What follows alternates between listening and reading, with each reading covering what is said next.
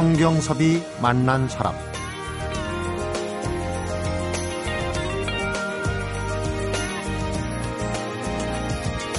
호모 헌드레드라는 신조어가 있습니다. 100세 시대를 맞아서 새로운 인류가 탄생했다는 의미로 유엔에서 만들어낸 말인데요. 인간의 수명 연장, 그 낙관론에서 자유롭지 못한 사람들이 있죠. 자식이 공부를 마칠 때까지만이라도 직장에 다니는 게 꿈인 세대. 또 먼 훗날의 일만 같았던 은퇴가 갑작스레 내일로 다가와서 방황하는 세대. 미처 노후를 준비하지 못한 세대. 바로 베이비 부머들일 겁니다. 이들에게 죽음에 대해서 마음가짐을 정리하고 작은 일이라도 계속하면서 소일거리로 취미를 지녀야 한다. 이렇게 세 가지를 신신당부하는 사회학자가 있습니다. 성경섭이 만난 사람, 오늘은 어제에 이어서 베이비 부모로서 자전적 에세이죠.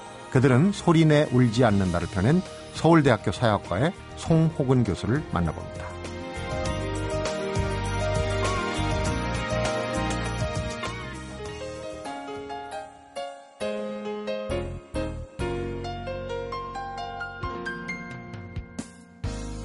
송호근 교수님 안녕하십니까? 네, 안녕하십니까? 어제 세대 담론을 얘기하면서 이제 특히 50대에 집중해서 그 특징들을 얘기하고 또 사례들을 얘기했는데 그 50대 특징 중에 자기에 대한 책임은 강하지만은 또 자식 세대나 또 이런 데에서는 너무 과하게 영향을 미치려고 하고 또 너무 잘해주려고 하지 않는가 그런 얘기를 하신 인터뷰를 좀 들은 적이 있어요. 근데 네. 그런 걸 포함해서 그 대한민국의 오늘 사는 50대 세대가 가장 아프게 생각하는 어렵다고 생각하는 건 어떤 건가요? 아무래도 50대에 아마 대부분의 사람들이 저는 뭐 저도 그렇습니다. 포함해서 어린 시절부터 아마 가정으로부터 풍부하게 물질적인 도움이라든가 지원을 네. 받은 사람들이 거의 없을 겁니다. 네. 어, 요즘에 비하면 이제 그렇다는 얘기죠. 물론 뭐 도시에 살았던 또는 뭐 중 상층에 있었던 사람들이 좀 다르긴 하겠지만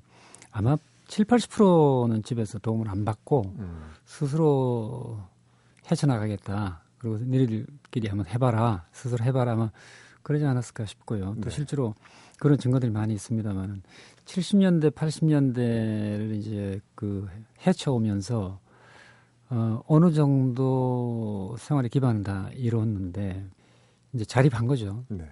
그런데 다시 이제 이걸 쪼개서 자식들한테 다 물려줘야 되는 이런 상황에 와 있잖아요. 네.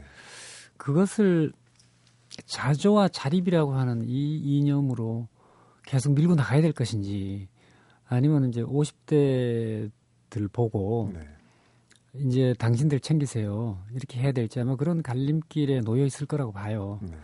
그런 면이 어떻게 보면은 공적인 사회를 어떻게 만들어 갈 것인가에 대한 긴장이 50대에게는 좀 부족한 건 사실입니다. 네. 이 점이 개인적으로나 아니면 사회적으로 우리가 좀 진단해 봐야 될 그걸 뭐 반드시 가장 아픈 것이라고 해야 될지는 잘 모르겠습니다만은 어, 반성한다면 바로 그 점을 좀 어, 공론화시켜야 되는 것이 아닌가 그런 생각이 좀 듭니다. 네. 그 50대 세대의 그 케이스 스타디 사례 연구를 이제 10명을 했고 어제는 그 중에서도 이제 공고 출신의 기업체를 하고 지금은 이제 어 제2의 인생을 준비하는 그 사례를 가지고 50대 얘기 세대 담론의 대표적인 얘기를 풀어갔는데 어 어제도 얘기했지만 이제 교수님 자신의 사례를 정말 진솔하게 다 풀어냈기 때문에 어 읽는 사람들 듣는 사람들이 어 공감도 되고 위로도 되지 않나 싶은 생각이 들어요. 오늘은 그 교수님 송 교수님의 개인적인 사례를 이미 밝힌 거니까 50대 특징으로 본다면 어디부터 시작을 해야 될까요, 우리 교수님의? 아무래도 뭐 유년 시절이 유년, 예, 유년 시절이 아무래도 좀 그 인생 전체를 구성했던 출발점이니까 그런 점이 좀 중요할 것 같고요. 그 다음에 30대, 40대를 어떻게 지내왔는지, 음. 예, 뭐 이런 게 중요하지 않을까 싶어요. 아마 제가 네. 보기에는 제가 이제 책에서 쓴 것은 인생의 공통적인 짐, 어, 부모 부양, 복양, 자식을 기르는, 기르는 것. 음, 그다음에 자기 자신의 이제 경제적인 기반을 만드는 것은 되게 세 가지인데 이 세 가지를 성공적으로 수행 하기란 참 어렵잖아요. 네. 굉장히 많은 문제들이 있는데 주로 이제 세 가지를 중심으로 제가 이제 책에 저희 경험을 쓴 건데 에, 이게 사실은 맞는 거냐 우선 그렇게 다 지문을 가지고 있는 것이 맞는 거냐. 네. 성공의 정도가 다 다를 텐데 보통 이제 없는 분들은 성공한 분들에 대해서 부러워하고 어 그렇지만은 사실은 성공한 사람이 그렇게 많은 거냐 이런 질문도 해봐야 되고요. 네.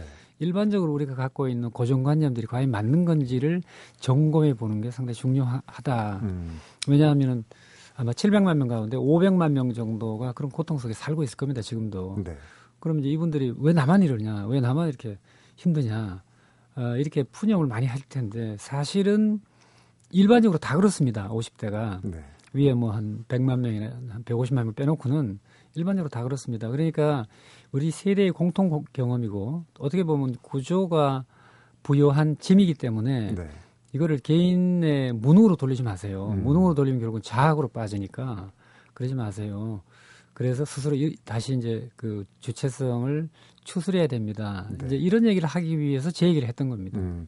그 우선 베이비 부모 세대를 얘기하면서 한 10년간의 토를 얘기했어요. 그러니까 그 세대가 공유하는 물론 겹치는 부분이 있지만은 공유하는 어떤 유년 시절 중에 우리 교수님의 경험은 어떤 게 있는지.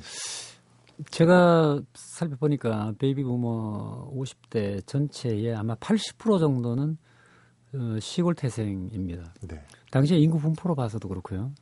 초등학교는 시골에서 나오지만 중학교, 고등학교는 근처의 읍으로 이동하고 네. 그다음에 고등학교 경우- 경우는 이제 그 중소도시로 이동했다가 대학교는 대도시로 이- 이동한 사람이 많거든요. 음. 그러거나 아니면 그 중소도시에서 산업공단으로 빠지거나 네. 이게 이제 일반적인 패턴입니다. 그런데 이런 패턴을 가지고 있는 어, 이동 패턴인데 이런 패턴을 가지고 있는 세대는 50대가 거의 유일하다고 봐도 상관 그 네. 무리가 아닙니다. 제일 많고요. 그렇죠. 런 패턴을 가지고 있는. 그렇죠. 40대도 덜어 있지만 50대처럼 그렇게 많지는 않거든요. 음. 그때가 왜 그러냐면 60년대 중반이 전 인구의 절반이 에, 농촌을 떠났거든요. 네. 농촌을 떠나서 도시에 이주를 했거나 아니면 산업공단으로 갔잖아요. 근데 전 세계에서 이런 경우가 거의 드물고 아마 한국이 유일하지, 유일하지 않을까. 급격하게 그렇습니다. 산업화가 되면서. 산업화 성공에 따라서 결국 이제 그렇게 된 건데 이 지리적 이동이 이 유년 시절의 경험을 결정했다 음. 그런 거죠. 자연 환경 속에서 그러니까 자연 속에서 유년 시대를 보냈다. 그러니까 농촌 시대였던 거죠. 네. 농촌 시대의 기억을 가지고 있지만 지금은 어엿한 도시인으로서 문명인이 됐잖아요. 네. 이 거리가 어마어마하게 멀고 길다. 음.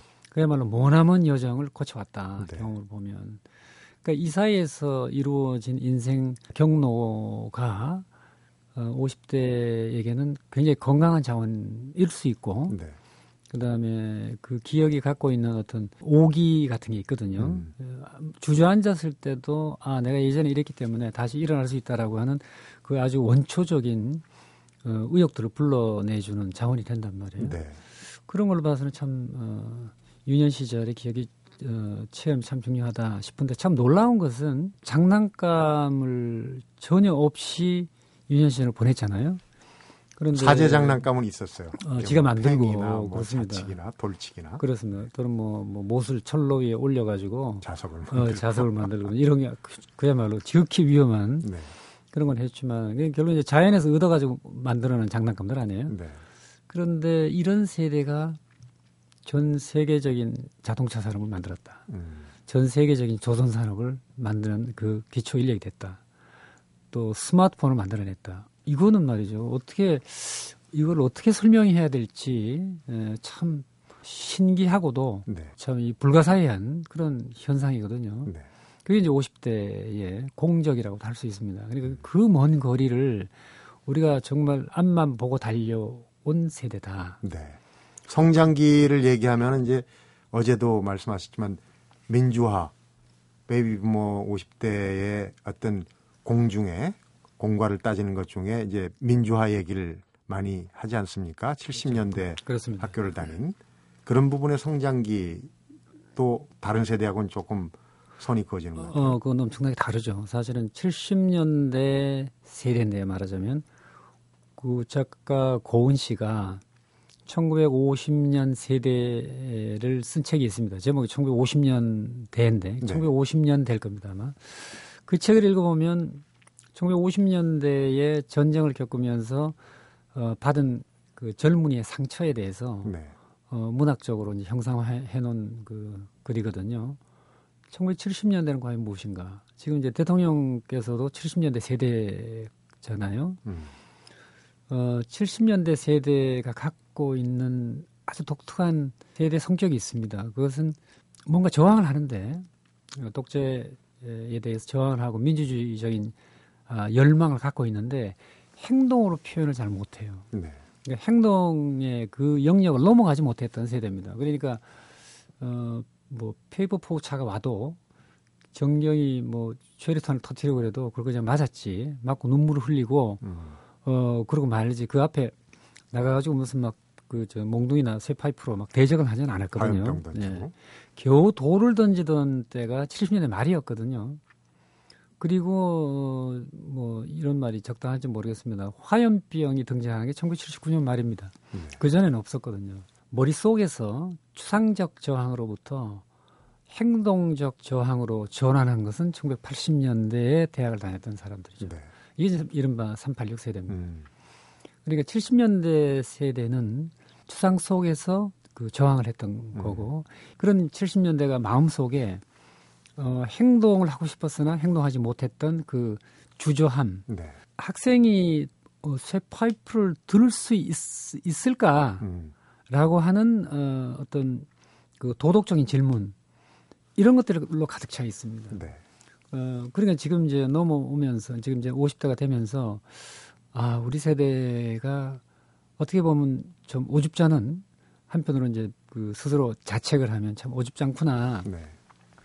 결단성이 없구나. 이런 비판도 가능하지만 도덕적으로 어, 자기의 내부 검열 장치를 갖고 있었던 발동하고 있었던 그런 세대라는 어, 칭찬도 가능하죠. 네. 그 이제 두 가지 속에서 이제 70년대가 지났는데 저는 이거를 가교 세대라고 명명을 했어요. 음. 다리가 70년대 되죠. 다리가 되주는 과교 세대다. 농촌 세대와 문명 세대 사이를 연결했다. 연결하는 게 당신의 정체성이었습니다. 음. 라고 지금 얘기하고 싶었던 거죠.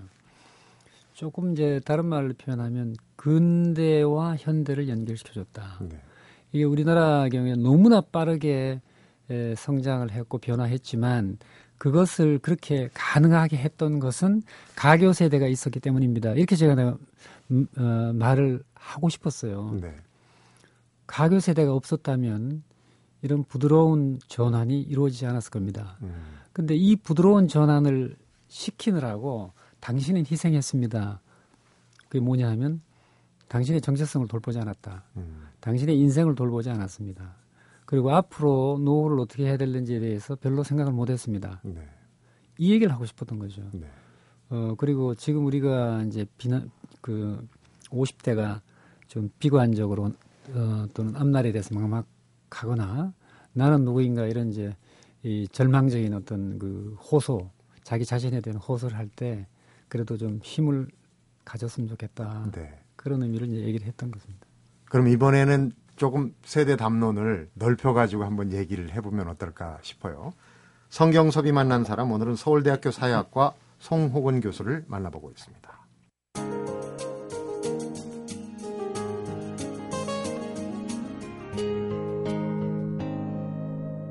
성경섭이 만난 사람. 어느 세대든 아픔이 있을 수 있다. 어느 세대든 또 바라보는 시각이 각기 또 다를 수도 있다 하는데 50대를 위해서 베이비 부모들을 위해서 뭔가 어, 국가가 뭔가를 좀 해줘야 되지 않느냐 어제 그런 말씀을 잠깐 하셨어요. 지난 대선에서 또 나름 역할을 했다고 판단을 해서인지는 모르겠는데 정년 연장이 이제 가시화되지 않았습니까? 이걸 놓고도 사실은 세대 간에 서로 바라보는 시각이 다를 수가 있어요. 지금 젊은 세대 네. 가뜩이나 없는 일자리를 어, 뺏는 거 아니냐. 한 집안에서도 사실은 뭐 엄마 아버지 아들로 하죠. 치면은 네. 이게 일자리가 그 집에서는 당장 눈에 보이지는 않지만은 사회 전체로 보면 또 이게 그렇습니다. 다르거든요. 정년 연장법이 이제 통과가 됐는데요. 이게 제가 이제 어느 매체에 그런 얘기를 했습니다. 이거는 시한폭탄일 수도 있고 아니면 평화의 연장일 수도 있다. 어, 양날의 그 칼인데 어느 쪽으로 할 것인가는 앞으로 대비하는 것에 따라 다르다. 네. 이렇게 얘기를 했습니다. 정, 어, 정년 60세 연장은 아무런 조치를 취하지 않으면 젊은 사람의 일자리를 갉아먹습니다. 그건 네, 분명한 어쩔 사실입니다. 수가 없죠. 예, 그건 뭐 분명한 사실. 그러니까 갉아먹지 않게 만드는 방법이 뭐냐. 이거를 지금 이제 논의를 해야 되는데 사실은 어, 지금 가지고 있는 또는 지금 시행되고 있는 일자리의 총량이 변하지 않아야 되거든요. 그래야지 신규 일자리의 수요가 생길 때 어, 젊은 층들을 충원할 수 있단 말이에요. 그대로. 그런데 전체 총량이 변하지 않은 채로 연장을 하는 건 방법은 뻔하죠. 왜냐하면 기왕에 기왕에 에, 취업을 하고 있는 사람들의 노동 시간을 나눠줄 수밖에 음. 없어요. 제로섬이라고 그래요. 그걸 좀 그렇죠, 제로섬이죠. 예, 예. 합치면은 한쪽이 네. 늘어나면 한쪽이 줄어들고. 그렇죠, 그렇죠. 그러니까 어, 노동 시간을 십시일반 조금씩 보태 가지고 어, 나가는 사람을 이제 좀 연장해줘서 못 나가게 말이죠. 그렇게 음. 일자리를 배려하는 수밖에 없는데 네. 그렇게 하려면 문제가 많, 많아집니다. 왜냐하면 내가 노동 시간을 양보하면 대신 임금은 건드리지 마라 이렇게 얘기하거든요. 네. 근데 노동 시간을 양 어, 줄인다고 해서 기업에서 그러면 임금을 그대로 준다.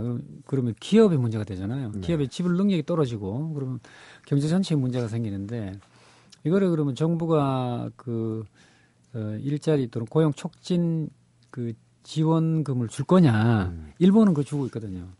기업이 경제적인 어, 능력의 훼손이 안 되게 에, 일자리를 그 연장을 해주는 사람, 해주는 기업에 대해서는 촉진 기금을 부여 준다. 네. 이게 참 좋은 방법인데 촉진 기금은 어디서 나느냐? 하면 세금에서 나잖아요. 그럼 국민들이 그 좋습니다. 그럼 한1% 세금 더 내서 그렇게 할 테니까 우리 아버지 우리 어머니 일, 저 일자리 일찌감치 쫓- 쫓아내지 마십시오. 그렇게 되면 좋은데 네. 세금 안 내려고 하죠. 그러니까 이런 문제가 에, 사실은 서로 맞- 맞물려 있는데 이게 사회적인 논의가 지금 필요해요. 네. 그냥 손 놓고 있으면 어, 젊은 층들의 일자리가 줄어들죠. 그건 뭐, 그뭐 명, 명약 관한 사실입니다. 이런 생각은 들어요. 그동안에 뭐 많이 보도도 되고 그 부분에 대한 연구도 많이 있지만은 일본하고 미국도 결국은 전후 세대가 있지 않습니까? 네. 우리보다 조금 빠르죠. 네. 어, 부르는 호칭도 좀 다르고 일본 같은 데는 뭐 단카이 세대 뭐 그런데 그 앞서간 그 앞에 행적을 보면 우리가 좀 뭔가 아, 도움을 받을 수 있는 그런 내용도 있지 않나 싶어요. 미국은 뭐 워낙 그 경제 규모가 크니까 그다음에 노동 시장에 있어서의 그 유연성이 워낙 강해서 네. 능력 있는 사람은 그냥 쓰고 그렇지 않은 사람은 일자리를 잘 못 얻고 네. 그리고 이제 일자리 보호나 뭐 아무튼 그 빈곤층 정책을 통해서 수- 흡수를 해주거든요. 물론 이제 문제가 상당히 많습니다. 네. 일본은 65세까지 연장한다. 올해부터 65세까지로 이제 에, 입법이 통과된 상태인데 그러기 위해서 아까 말씀드린 그 고용 촉진 기금이나 네. 어, 이런 것들을 활용하고 있어요. 그리고 성공적으로 정책을 하고 있습니다. 음. 독일 블란서 마찬가지로 논의가 이제 어, 그 전에 이미 어, 2000년대 초반에 이미 그 그런 법이 통과돼서 시행을 하고 있는데 왜 한국은 그게 잘 안 되냐? 음. 아, 물론 지금 통과는 됐습니다만 내부에서 여러 가지 일들을 이제 후속 조치를 만드는데 에, 착수가 안 되고 있는 상황이죠. 그래서 저는 좀 걱정입니다만은 이런 문제가 선진국에서 할 수 있는 배울 수 있는 레슨들이 상당히 많아요. 네. 그런데 전제 조건이 있습니다. 그것은 노사정이 사실은 진정성을 가지고 만나야 돼요. 그러니까 노사정이 나의 현재의 어떤 어, 고통을 서로 호소해 가지고는 안 되고 네. 중요한 것은 앞으로 우리가 이대로 갔을 때 미래가 어떻게 될 것인가를 가지고 토론을 해야 되죠. 그러니까 가까운 미래, 우리가 이대로 갔을 때 어떤 미래가 올 것인가를 합의해 놓고 네. 그럼 이 미래를 안 만들려면 어떡할 것이냐 이렇게 역으로 얘기를 시작해야 현실에서 돌파구가 생긴단 말이에요. 음. 그런데 뭐 현실의 이해관계만 가지고 공방전을 해왔던 게 우리의 에, 습관이고 벌어지니까 해결하기 좀 어려울 것이다 생각이 음. 듭니다. 그런 이제 공적인 담론 말고 이제 교수님이 그들은 소리내어 울지 않는다에서 담아내고 싶었던 그런 내용 정서를 두고 본다면은 국가가 해줄 수 없는 그런 상황이 있다면 또 어떻게 보면 개인적으로 자기 자신이 혹은 우리끼리라도 뭐 이렇게 해봐야 되는 그런 방편이 있지 않을까 싶어요. 네. 그것도 마찬가지로 말이죠. 물론 아이디어는 여러 가능합니다. 결국 이제 지방자치 단체별로 아무튼 여러 가지 토론이나 아무튼 노력을 통해서 할 수 있는 방법들이 상당히 있어요. 예를 들면 동네에서 말이죠. 무슨 리다 또는 무슨 동이다 그러면 그 동 단위에서 어 치안대를 만든다거나 네. 또는 요새 뭐 흔히 얘기하는 사회적 기업 형태로 뭔가를 만들어 가지고 동네에 어떤 위생 처리라든가 네. 아니면은 청소 상태라든가 아니면, 아니면 뭐 그 아동들의 뭐 안전 기과라든가 음. 이런 것들을 사회적 일자리로 전환시키면 되거든요. 네. 사회적 일자리라는 게 별게 아니고 사회적인 공공재를 유지하거나 생산하는 데 있어서 도움이 되는 모든 일자리는 다 사회적 일자리라고 할 수 있어요. 네. 그게 파트타임이 됐건 아니면 뭐 그 그야말로 24시간 일하는 그런 거는 불가능할 테고 파트타임에 대해서 원하는 사람 하게 하고 그렇지 않은 사람들은 다른 역할인데 뭐 그야말로 부가가치를 상, 창출하는 다른 직업으로 나가면 되는데 문제는 이 자기가 거주하고 있는 지역으로부터 필요한 일자리들을 만들어가는 합의를 해가면 되거든요. 음. 일본이 사실은 일본이 요새 문제가 많습니다만은 네. 일본이 그런 면에서는 상당히 앞서가 있는 나라고요. 어, 사회적인 공공재를 딜리버리 해주는 그러니까 배달해주고 관리해주는 데에 퇴직자들 많이 쓰고 있습니다. 네. 상당히 성공적이죠. 그러니까 뭐 외국의 사례도 그렇고 우리 사례도 본받을 만한 거는 본받고 아닌 건 또 어, 반면교사라고 미리 네. 네, 중요한 거는 어떻게 할 것인가에 대한 토론이 좀 시작이 돼야 되는 거죠. 네. 네, 그러면 아마 길은 찾아질 수 있을 것이다. 음. 교수님 그 개인의 이력이나 그 그런 부분에 대한 얘기를 그 공적인 남론에 치우치다 보니까 좀 미진했던 것 같아요. 사실은 그 스타 칼럼니스트고 스타 교수 아니겠습니까? 마지막 부분에서 그 부분을 좀 정리를 하고 청취자분들의 궁금증을 풀어드리는 게 도리일 것 같습니다. 성경섭이 만난 사람 오늘은 서울대학교 사회학과의 송호근 교수를 만나보고 있습니다.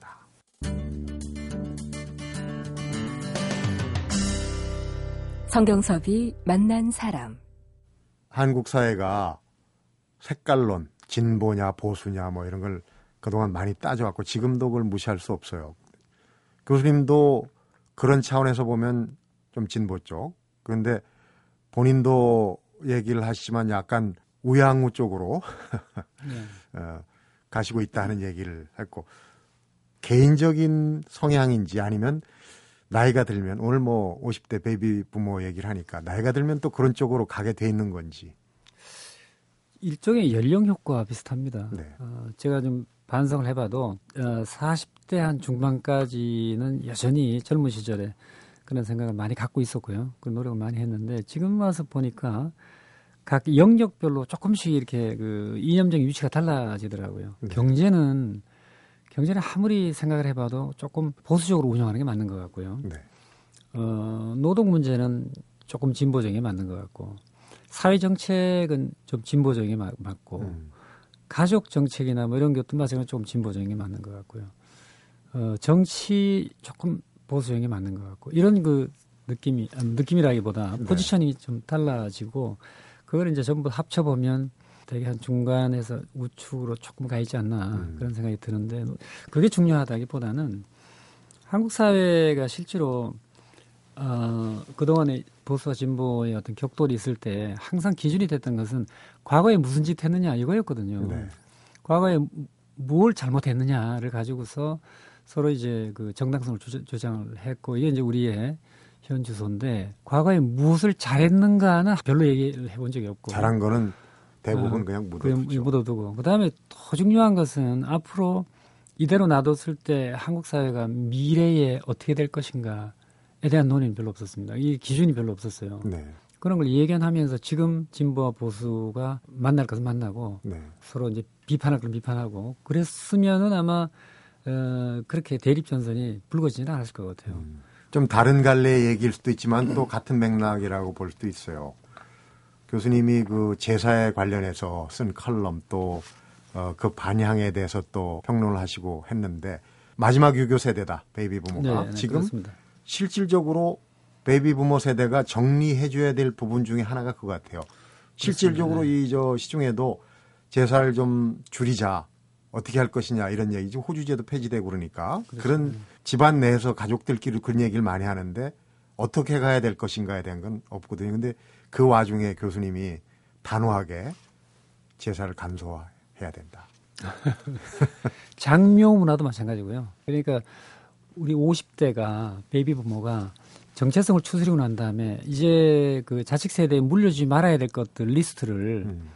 뭐 예컨대 그 새로운 정권이 들었으면 100대 사업을 하잖아요. 그런 네. 것처럼 50대가 물려주지 말아야 될 100가지 유, 산 이걸 적어 가지고 기름종이처럼 말이죠. 네. 40대한테 물려주고 우리 스스로 실천하고 어 그런 게 필요하죠. 음. 개인적으로는 영주 출신인데 네. 안동하고 영주가 그렇게 전통을 소화하는데 서로 쌍벽을 이룬다면서 근데 여기 제사를 간소화하자 집에서도 굉장히 구박을 많이 받으셨고 그거는 뭐 전선은 뭐 요즘도 형성이 돼 있습니다. 잘 안 고쳐지죠. 네. 왜냐하면 어, 마지막 6.25 세대로서 그 이념에서 완전하게 벗어나기 참 어렵고요. 음. 그리고 이제 또 한편으로 이런 생각을 합니다. 50대 분들 만나보면 아 이제 그 부모 세대가 뭐 길어봐야 한 10년 정도 되면 스스로 이제 자연적으로 어, 소멸될 텐데 그때까지만 참자 일부러 뭐 평지풍파를 일으킬 필요가 있겠는가 네. 이런 생각을 하시는 이렇게 잠정적으로 합의한 분들이 상당히 많습니다. 음. 앞으로 10년만 참자. 그 말은 거꾸로 이제 뒤집어서 말하면 우리 세대로 마지막입니다. 그 말이거든요. 네. 그런 면에서 보면 어, 상당히 많은 변화가 있을 거다. 그러나 한 가지 더 제가 에, 자식들이 30세가 되는 해에 다 밖으로 내보내라 네. 일단 어, 이런 말도 좀 하고 싶어요. 다 내보내라. 그리고 경제적인 도움 두지 마라. 음.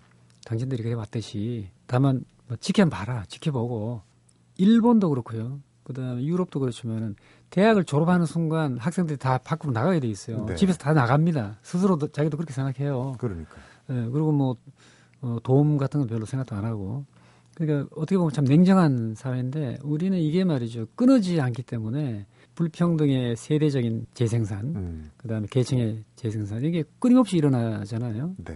그러니까 이런 점들을 50대가 좀 사회적으로 공론을 한번 제기해 볼 필요는 있겠다 네. 싶습니다. 끝으로 이런 질문을 한번 드려봅니다.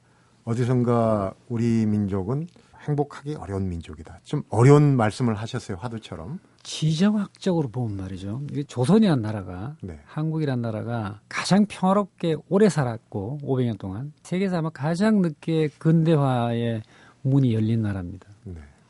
어, 유럽에서 가장 멀었던 나라고요.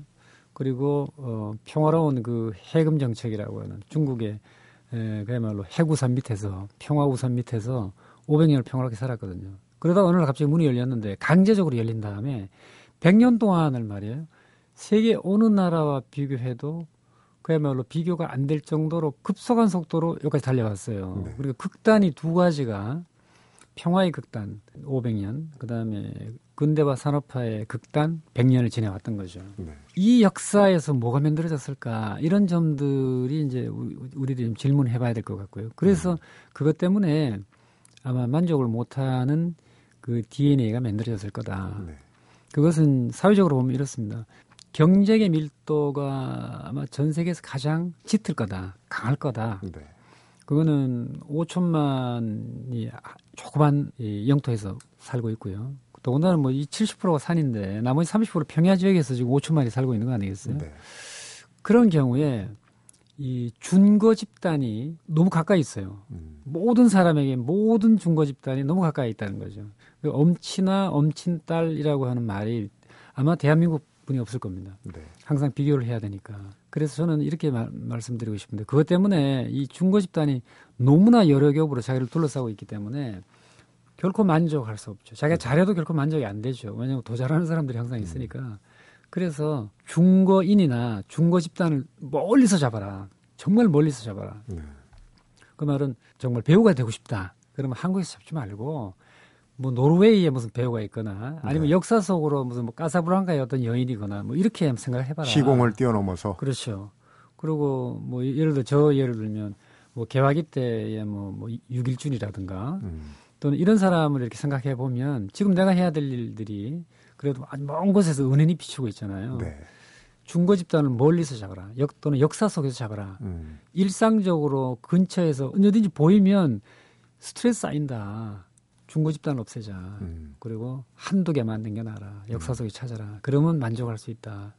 그런 생각이 들고 이게 아마 한국 사회의 에, 특징이 아닌가 싶어요. 음.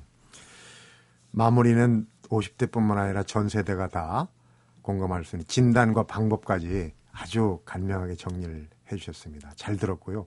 이틀에 걸쳐서 여러 가지 얘기 좀 의미 있는 얘기 잘 들었습니다. 고맙습니다, 교수님. 예, 감사합니다. 성경섭이 만난 사람 오늘은 50대 인생 보고서죠. 그들은 소리내 울지 않는다의 저자 서울대학교 송호근 교수를 만나봤습니다.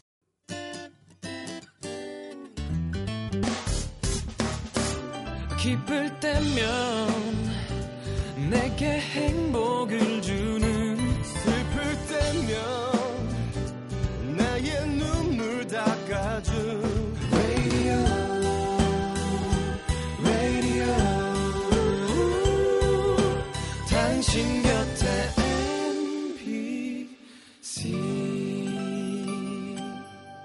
MBC 라디오는 미니와 푹 TuneIn 어플리케이션을 통해 모든 스마트 기기와 PC에서 청취가 가능하며 팟캐스트로 다시 들으실 수도 있습니다.